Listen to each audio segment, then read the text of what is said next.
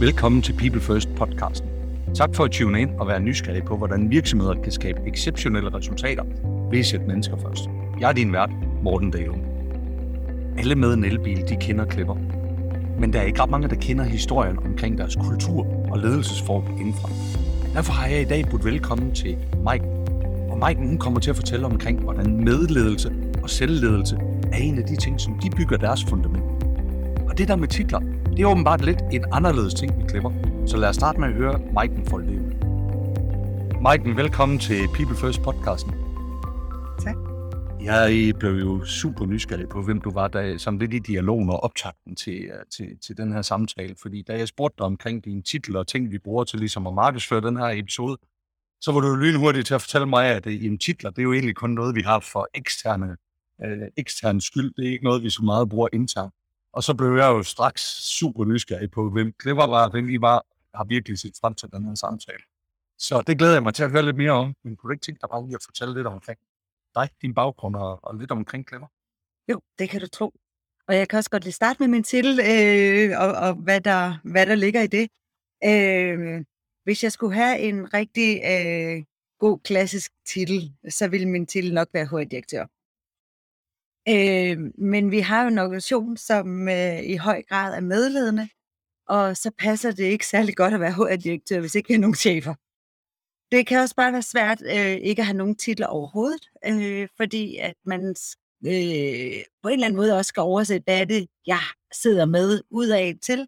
I forhold til tiltrækning af kandidater har vi brug for det, øh, også i forhold til, øh, at vi jo rigtig gerne vil fortælle om, hvad det er, vi kan i Clever, og der er det der med at blive fundet på LinkedIn, altså nogle gange bare en lille bitte smule nemmere, hvis man har en, noget, der minder om en forståelig titel.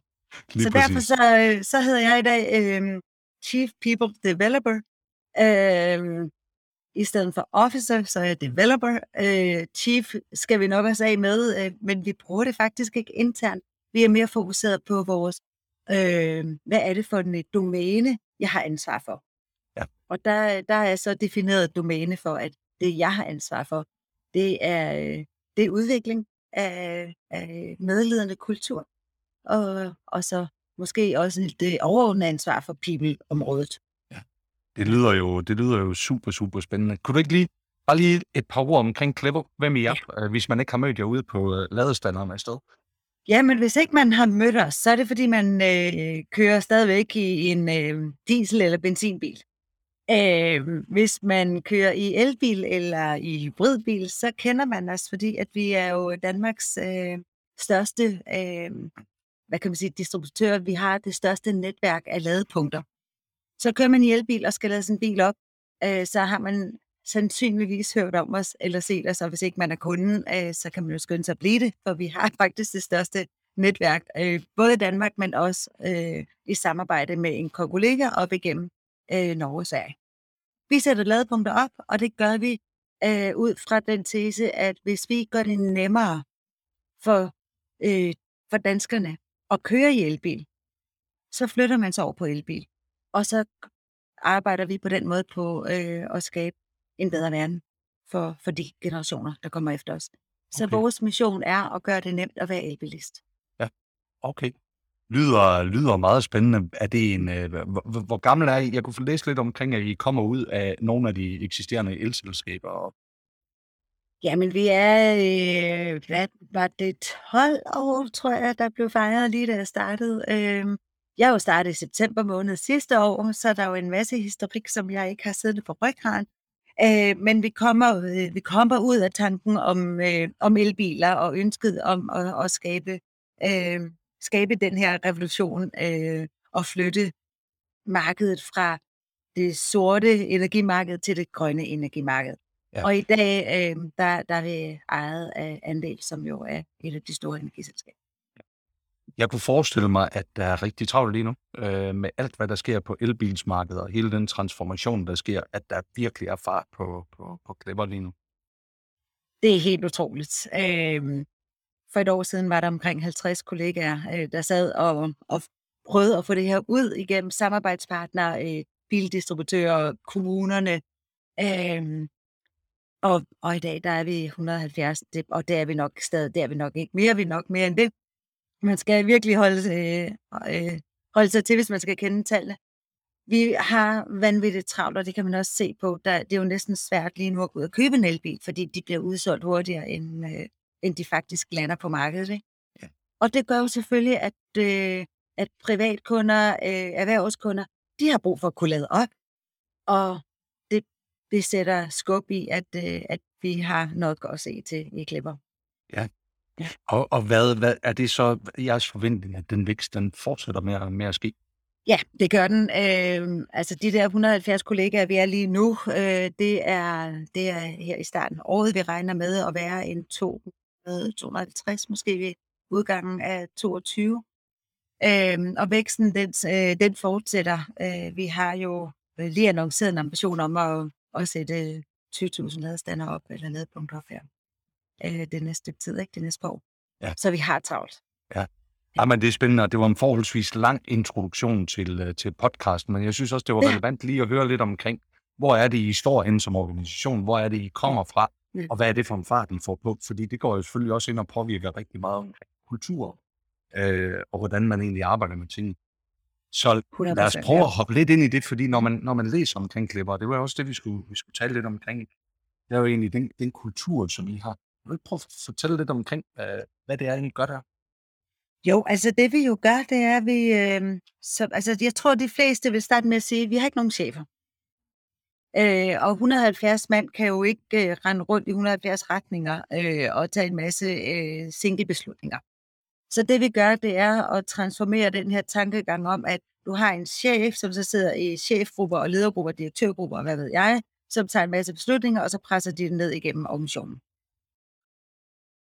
Det har vi fjernet. Øh, vi har nogle få chefer tilbage for det her. Det er en transformation. Og øh, det vil sige, at man er gået fra, og, fra den her lille organisation, øh, eller mindre organisation, der var øh, for et år siden, og de teams, der var, øh, og sige, jamen, I skal være medledende, I skal øh, finde ud af det her selv, I har et område, et ansvarsområde, og så er det jer, der tager beslutningerne. Øh, der er nogle teams, der har haft chefer, og og, øh, og som også stadigvæk har det. Fordi det vi gør, det er, at vi, vi, vi kaster jo ikke bare en bombe, fjerner al struktur. Mm. Vi skaber kultur gennem struktur. Så når man fjerner, øh, lad os sige, en, forestil dig, at chefen kunne være et, øh, et stilas, som holder noget sammen, og man fjerner chefen, så skal der jo stadigvæk ske noget. Der skal mm. stadigvæk tages beslutninger, og det kan vi ikke bare lade falde til jorden og så sige, om var der ikke nogen, der samle den op. Så det vi gør, det er, at vi skaber nogle strukturer, hvor vi gør det muligt for den enkelte at vide, hvad er det, jeg har domæne eller ansvar eller beslutningskompetence til? Hvor er det, mine kollegaer har det? Hvad har vi i teamet? Så har vi struktur, der handler om, hvordan tager vi beslutninger. Og til den rejse, der har vi så haft øh, et konsulenthus inden og hjælpe os med den transformation. Vi læner os op af det, man kalder sociokrati, mange kalder måske også holokrati, men altså en flad struktur uden chefer. Mm. De få chefer, vi har tilbage, øh, de øh, venter egentlig på, at vi tager, altså vi, vi sender det ligesom afsted i øh, teamsrejser, at vi kalder det en medledelsesrejse. Vi sender dem afsted øh, lidt af gangen, og så kommer de tilbage, de kommer på sådan en sprint, to dages sprint, hvor man arbejder med teorierne og, og praksiserne og træner de her mødestruktur, beslutningsprocesser, nomineringsprocesser, det skal jeg nok fortælle om.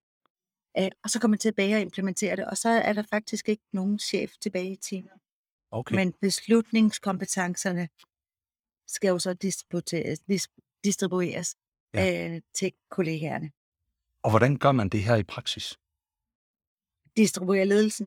Ja, distribuere ja. ledelsen. Hvordan får man ja. det her til at fungere? Fordi en ja. ting, det er jo, hvis man vælger at etablere en ny virksomhed, øh, og så vælger at basere det på, på sociokrati, øh, så har man jo noget, man bygger fra bunden af. Ja. Men I står jo egentlig også med en lidt større udfordring, I står også med en transformation fra noget hierarki over imod mm. en ny form at gøre det på.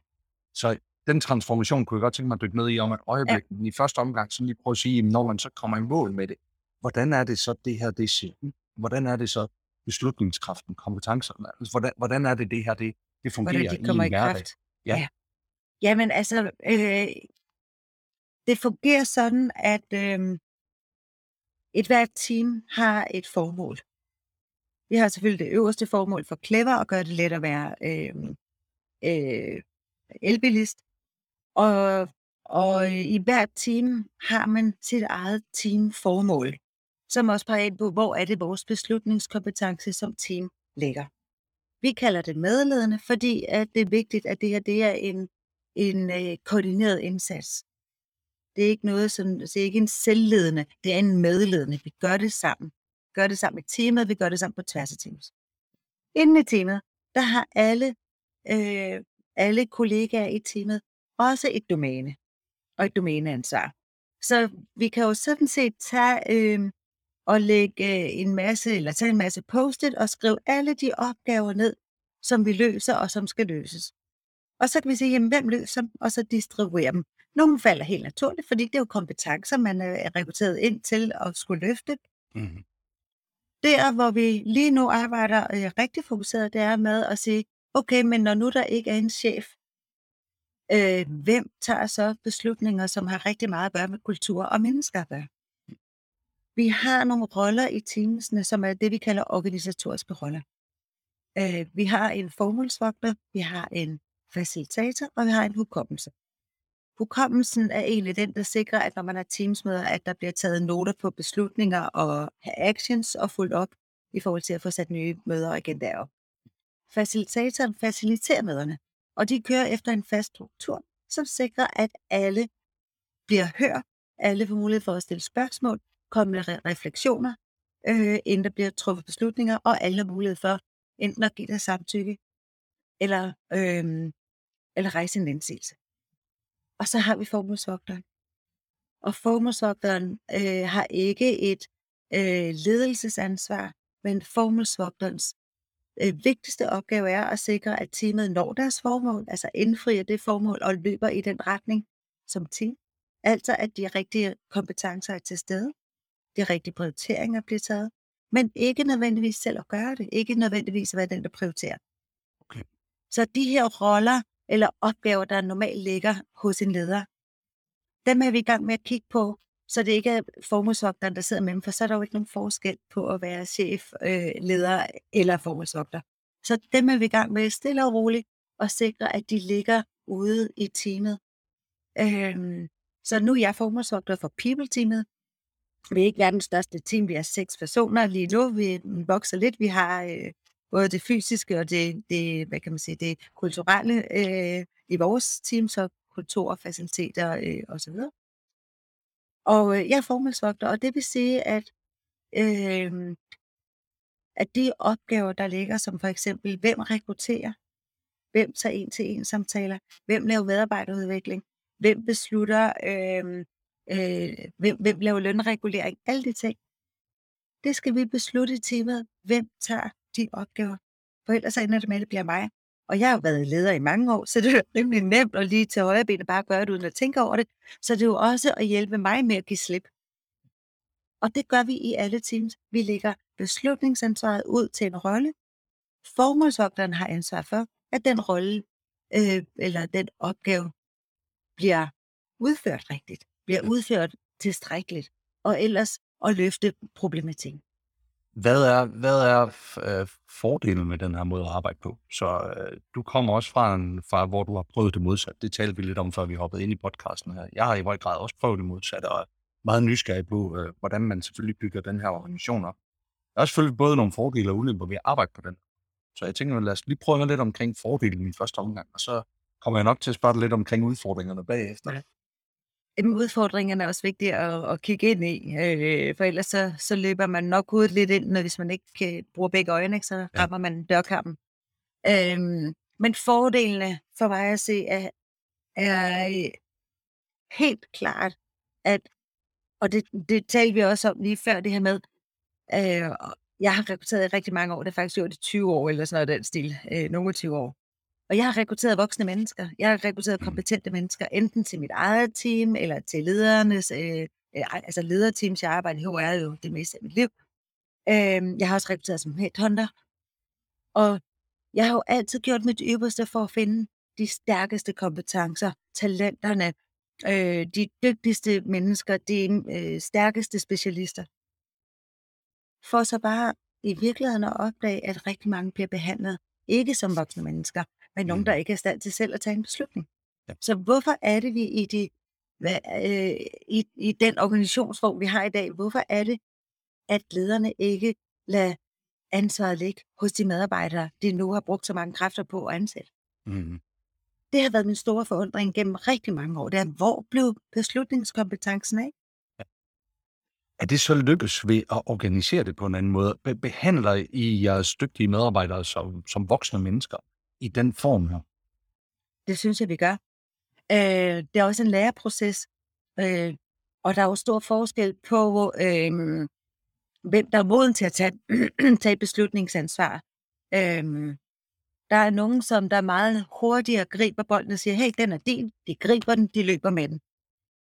Der er nogen, der skal have mere tid til at ture virkelig at tro på, det er mit ansvar. Gud, jeg må faktisk godt uden at spørge om lov.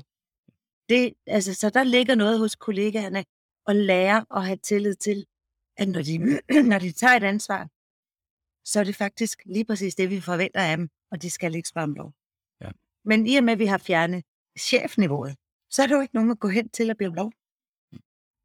Der er altid nogen, som måske har en tungere erfaring, øh, en mere øh, dybde viden om et fagområde, men der er også nogen, der ved noget, som ligger op til øh, de områder, man selv sidder med, som man skal spare med. Så det er jo ikke sådan, så hvis du har ansvar for at øh, tage ud og finde ud af, hvor skal vi placere de næste ladepunkter, så løber du bare derud af, og så siger du der, der, der, der.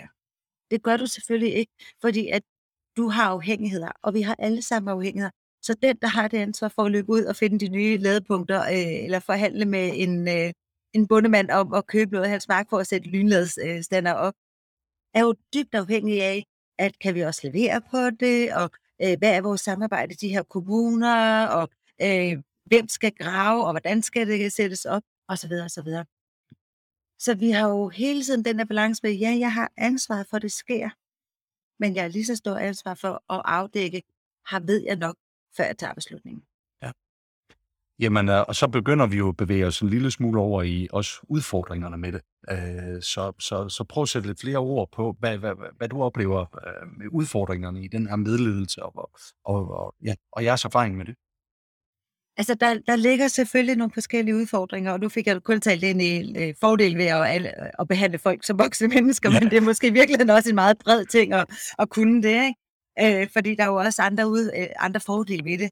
Øh, men det er måske en afledt effekt af at blive behandlet ordentligt, behandlet som en voksen menneske. Det er, at man faktisk man bliver dybt engageret. Altså, det er virkelig, virkelig svært, når du har så, har så stor frihed til at, at gøre det, der du tror på, så er det også svært at lægge den fra dig. Og så ser vi måske den anden side af den mønt.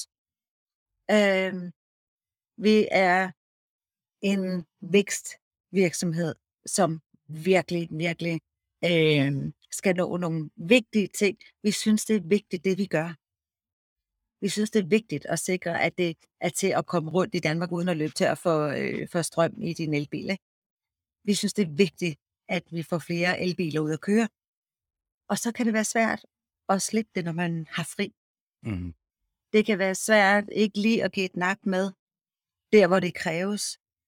Og vi har da oplevet situationer, hvor øh, øh, her under corona, dem der allermest bliver presset, når, når sådan et marked de lige pludselig faktisk nærmest eksploderer. Der bliver købt sindssygt mange elbiler. Øh, vi har oplevet for første gang, at øh, salg af elbiler øh, har oversteget benzin- og, og dieselbiler. Øh, så når alle de øh, glade kunder øh, begynder at købe dem, så skal de også kunne lade op. Og det rammer rigtig meget vores kundeservice, som jo desværre, ligesom alle andre i Danmark, har været ramt af corona. Og det vil sige, at der er enormt pres på. Det vi så oplever, det er kollegaer, der siger, det kan jeg faktisk ikke holde ud at se på. Kundeservice sidder der fra morgen til aften med overarbejde, fordi de så gerne vil løse alle de her sager. Så kommer andre kollegaer ind over og hjælper med. Så når de måske ikke deres opgaver. Mm. Så, så det er jo lidt, når man er i en vækstvirksomhed, hvor vi virkelig har et stort øh, ansvar, så er det svært at lægge den fra sig.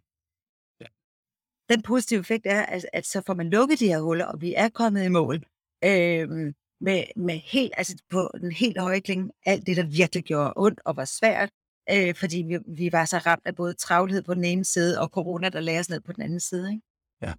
Øh, vi, er begy- vi begynder at, at i de fleste områder på trækvejret igen, men vi rekrutterer helt vildt meget. Så alle de der balancer er jo svære. Mm-hmm. Så er det svært at sige, jamen okay, vi lægger ansvaret ud til det enkelte team. Øh, hvis, hvis jeg lagde ansvaret for rekruttering ud til et team, og der sad en chef, så havde den chef sandsynligvis prøvet det før. Mm-hmm. Øh, ikke at man sagt, at chefer er dygtige til at rekruttere. Øh, det er jo ikke sikkert, at de er specielt reflekteret og ved, hvordan de gør, eller er blevet trænet i det. Men de er trods alt chefer og ved, at det, det er deres ansvar, at de har mandatet. Vi har lagt rekrutteringsansvaret ud til teamsene, og er i gang med at træne de rekrutteringsansvarlige, så de får de kompetencer, der skal til. Men det er jo klart, at øhm, de har ikke behov for at stå der og slå sig på brystet og sige, jeg kan det hele, bare fordi jeg er chef, fordi det, det kan de jo ikke. De har ikke prøvet det før. Mm-hmm. Så det vil sige, det de er ansat til, lad os sige, de sidder i et leveranceteam og skal stå for at, at levere de her ladepunkter øh, og koordinere, og de samtidig skal man op med 50, 100, 200 procent. Det er jo en kæmpe stor del af deres arbejde, der går med også at tage de her opgaver. Ja. Så, så der er jo fordele og ulemper ved det. Fordelene overskygger ulemperne, men så længe vi vækster så meget, så længe vi er i gang med også at lære, hvordan vi gør, så koster det tid. Så Mike, måske det, det næste øh, hvad kan man sige, ord, som du siger her, det er jo netop læring. Øh, fordi jeg tænker ikke, at I har svarene på, hvordan alt det her det skal bygges op fra starten af. Øh, så kan du ikke prøve at sætte lidt flere ord på det her med læring, og hvordan det egentlig kommer til, hvordan det sker ved jer, samtidig med, at I, I egentlig bygger øh, den organisation og, og den kultur, som I ønsker, øh, Clever skal have fremover? Jo, altså det er jo et super spændende spørgsmål, øh, fordi der er jo ikke nogen af os, der har prøvet det før. Øhm, så udover at vi har haft god hjælp fra, fra ekstern side, fra konsulenter, der har sagt, at det her det er teorierne og strukturerne, vi har trænet mødestrukturer og beslutningsprocesser osv., så er det jo også et spørgsmål om, at for det første, så har vi en direktør, der tror på det. Så han står fuldstændig fast. Der er ingen øh, slinger i valsen. Det er det her, vi skal. Ellers tror jeg ikke på, at det var lykkes. Når det så er sagt, så øh, har vi, øh, så har vi jo fokus på og sige, hvad, altså, hvad er det, der er svært? Hvordan er det, vi arbejder med det her? Så vi har møder, hvor vi øh, mødes til formålsvogterne, som efter jeg startede i september måned, så, er vi, så er jeg mødtes med de her formålsvogter, som øh, har haft et rum til at sige, den her ting, vi oplevede her, den var svær, eller i mit team, der skete sådan og sådan, åh, hvordan skal vi løse det? Eller, og særligt efter jeg startede, har det været rigtig meget, vi har behov for det her, kommer der en guide, en struktur, et eller andet, som ligesom viser, hvordan gør man i en medledende organisation. Så vi har de her fora, hvor, øh, hvor vi fra people-siden ligesom får, øh, øh, hvad kan man sige, krav, behov ind, vi har brug for hjælp til sådan og sådan, og hvor de så i den her, øh, det vi kalder en cirkel, når det er team, det er der, hvor bor, og cirkelen, det er der, hvor man kan mødes øh, i projektcirkler øh, eller tværgående øh, fora. Og i den her cirkel, der har det også været rigtig meget spørgsmål om at lære af hinanden. Så når et team, i og med at de jo er sendt øh, lidt afsted på den rejse øh, lidt ad gangen, så er der jo nogen, som der er lidt længere fremme med nogle ting, men som så også oplever noget, der kan være svært, som de kan stille øh, spørgsmål til eller dele i den her cirkel, øh, hvor vi så kan lære af hinanden. Så det er en, altså det er en lærende proces. Vi kaster os ud i noget, og så kan vi snakke om, uh, ja, den var svær, eller hvordan gør vi øh, næste gang på en bedre måde. Ja. Der, der er mange, der, der, der, når de kommer ind på den her vej her, begynder at arbejde med eksperimenter, altså nogle små ting, som man kan gå ud og prøve af, og hvor man kan lave en øh, retrospektiv eller en, en refleksion på, hvad har vi rent faktisk lært af det her, og så egentlig synes tingene som eksperimenter. Kender I det fra jer? Mm, det er jo næsten lidt som om, at øh, som der var en, der sagde, at øh, han oplevede lidt, at øh, vi alle sammen var et stort eksperiment øh, på den her rejse. Ikke? Ja. Øhm, da de startede, der var der jo ikke nogen, der sad og tænkte, når man, hvad er der brug for, når man fjerner øh, øh, chefen som beslutningsmagt? Mm. Øh, på den måde. Det, det, det, nu har teamene bolden på den. Og det, der jo sker, det er, at der er mange opgaver, der bliver løst af de her faglige opgaver. Øh, leverancer, salg, øh, support osv. Det, som vi jo så har opdaget, var jo også, at ledelsesopgaverne, de var måske knap så tydeligt øh, i talesat som opgave, der også skulle ud og ligge hos teamsene. Ja. Så det er eksperimenterende. Og så opdager vi det. Så er jeg kommet til øh, i september, og, og, og kan jo godt se, at det, de taler om, det er jo people-processer, eller noget af det, man klassisk kalder HR. Mm. Problemet er, at jeg kan ikke trække noget op af min værktøjskasse og sige, Nå, det løser vi bare sådan her. For der er ingenting, vi løser på nogen som helst klassisk måde. Der er nogle tanker, vi ved, om det er sådan, at man plejer at løse det, og det er et godt grundlag at sige, det er i hvert fald ikke sådan, vi skal gøre. Ja. Vi, prøver, vi, bliver jo, vi, vi er ved at nærme os den her halve time, som vi har sat op på, som ramme på den her podcast, og, og vi er jo slet, slet ikke i mål med at tale omkring øh, alle de spændende ting, som vi gør ved Klipper. Der er, der er lige en ting, øh, som jeg godt kunne tænke mig at lige høre din tanke på. Vi talte om tidligere i samtalen, det her med, at I har jo ikke bygget den her øh, medledelseskultur fra starten af. I har faktisk skulle transformere en øh, eksisterende hierarkisk, øh, måske knap så traditionelt hierarkisk, men alligevel øh, ikke medledende kultur over i en medledende kultur. Øh, har du et par gode idéer til, hvordan man kan, hvordan man kan gribe den opgave af, hvordan man lykkes? Ja, det har jeg øh, helt sikkert. Jeg har jo øh, set, hvordan vi har gjort det i Clever. Øh, vi har ikke været særlig hierarkiske, og vi har ikke haft øh, øh, særlig mange øh, strukturer øh, og processer og guides og governance, altså har, har ikke været, der har ikke været særlig meget af det. Øh, jeg har også set virksomheder, hvor de er gået den anden vej fra et kæmpe hierarkisk system med rigtig meget governance, rigtig meget struktur, øh, som har skulle øh, gå medledende. Og man bliver nødt til at se det fra to forskellige vinkler. Så hvis det er, at du kommer fra, fra en struktur, hvor der er meget hierarki, som skal nedbrydes, så skal du faktisk lære at give slip på en helt anden måde. Hvor der, hvor vi kommer fra, øh, der skal vi skabe strukturerne. Mm. Og, og øhm, jeg tror, de her kæmpe store øh, mastodonter af organisationer, de skal nok komme til at begynde at, at uddelegere mere øh, ledelseskraft. Og det er egentlig der, jeg tror, de skal starte, det er at sige, hvem kan tage de her ledelsesopgaver, så lederen bliver mere og mere overflødig, og så begynder det faktisk at bære sig selv lidt mere. Ikke? Ja. Har de jo allerede strukturerne. Ja. Kommer man fra den anden side, at man starter op, scale op, så skal man jo bygge strukturerne rundt om og sikre det. Og der tror jeg, det er meget, meget vigtigt, at hvis man kommer derfra, som Clever jo netop har gjort, at man har nogen ombord, der fagligt ved, hvad er det for nogle strukturer, vi kommer til at mangle.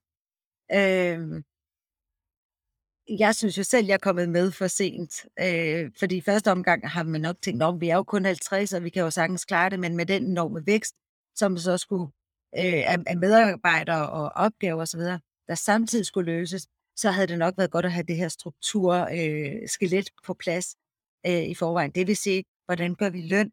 Øh, hvem har en tre måneder samtale med en kollega? Hvem er det, der er ansvar for at ansætte?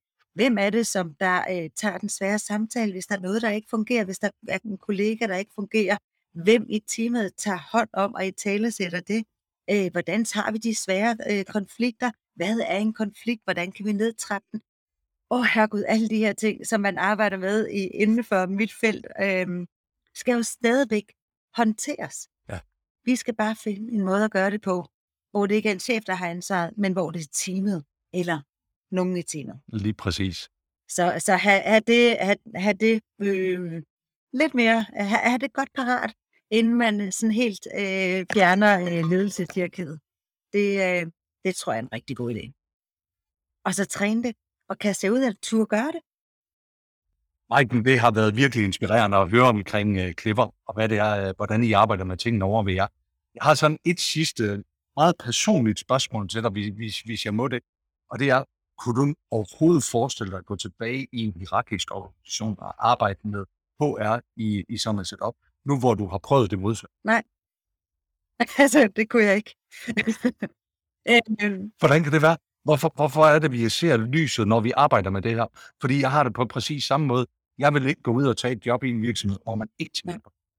Så hvor, hvorfor er det, vi har det sådan? Jamen, helt seriøst, jeg bliver behandlet som, som det voksne menneske er. Ja. Øh, så er vi tilbage til start, ikke? Og øh, ja, hvis jeg skulle gøre det, så er det fordi, at der sidder en ledelse, som siger, vi har set lyset, vi vil have det her også. Øhm, ja. Og så få lov til at lave den transformation. Så kunne jeg gøre det. Ja. Men ellers så, øh, jeg er jeg er færdig med at, at, at have en chef, der fortæller mig, øh, hvad jeg skal gøre. Jeg vil rigtig gerne have kollegaer at spare med, og vi har jo, vi kommer altid til at, altså, vi har en direktør, det er hans call i sidste ende, men så længe at beslutningskompetencen er klart defineret, så bliver han en sparringspartner, og det er dejligt. Det er fint at have en øh, at spare med, uanset hvor i organisationen er. Men, øh, men hierarkiet, nej tak. Ja, lige præcis. Ved du hvad? Det, jamen, det er så inspirerende at, at snakke med dig omkring det her. Jeg tænker også, du får en invitation på senere tidspunkt for at prøve at dykke lidt ned i det.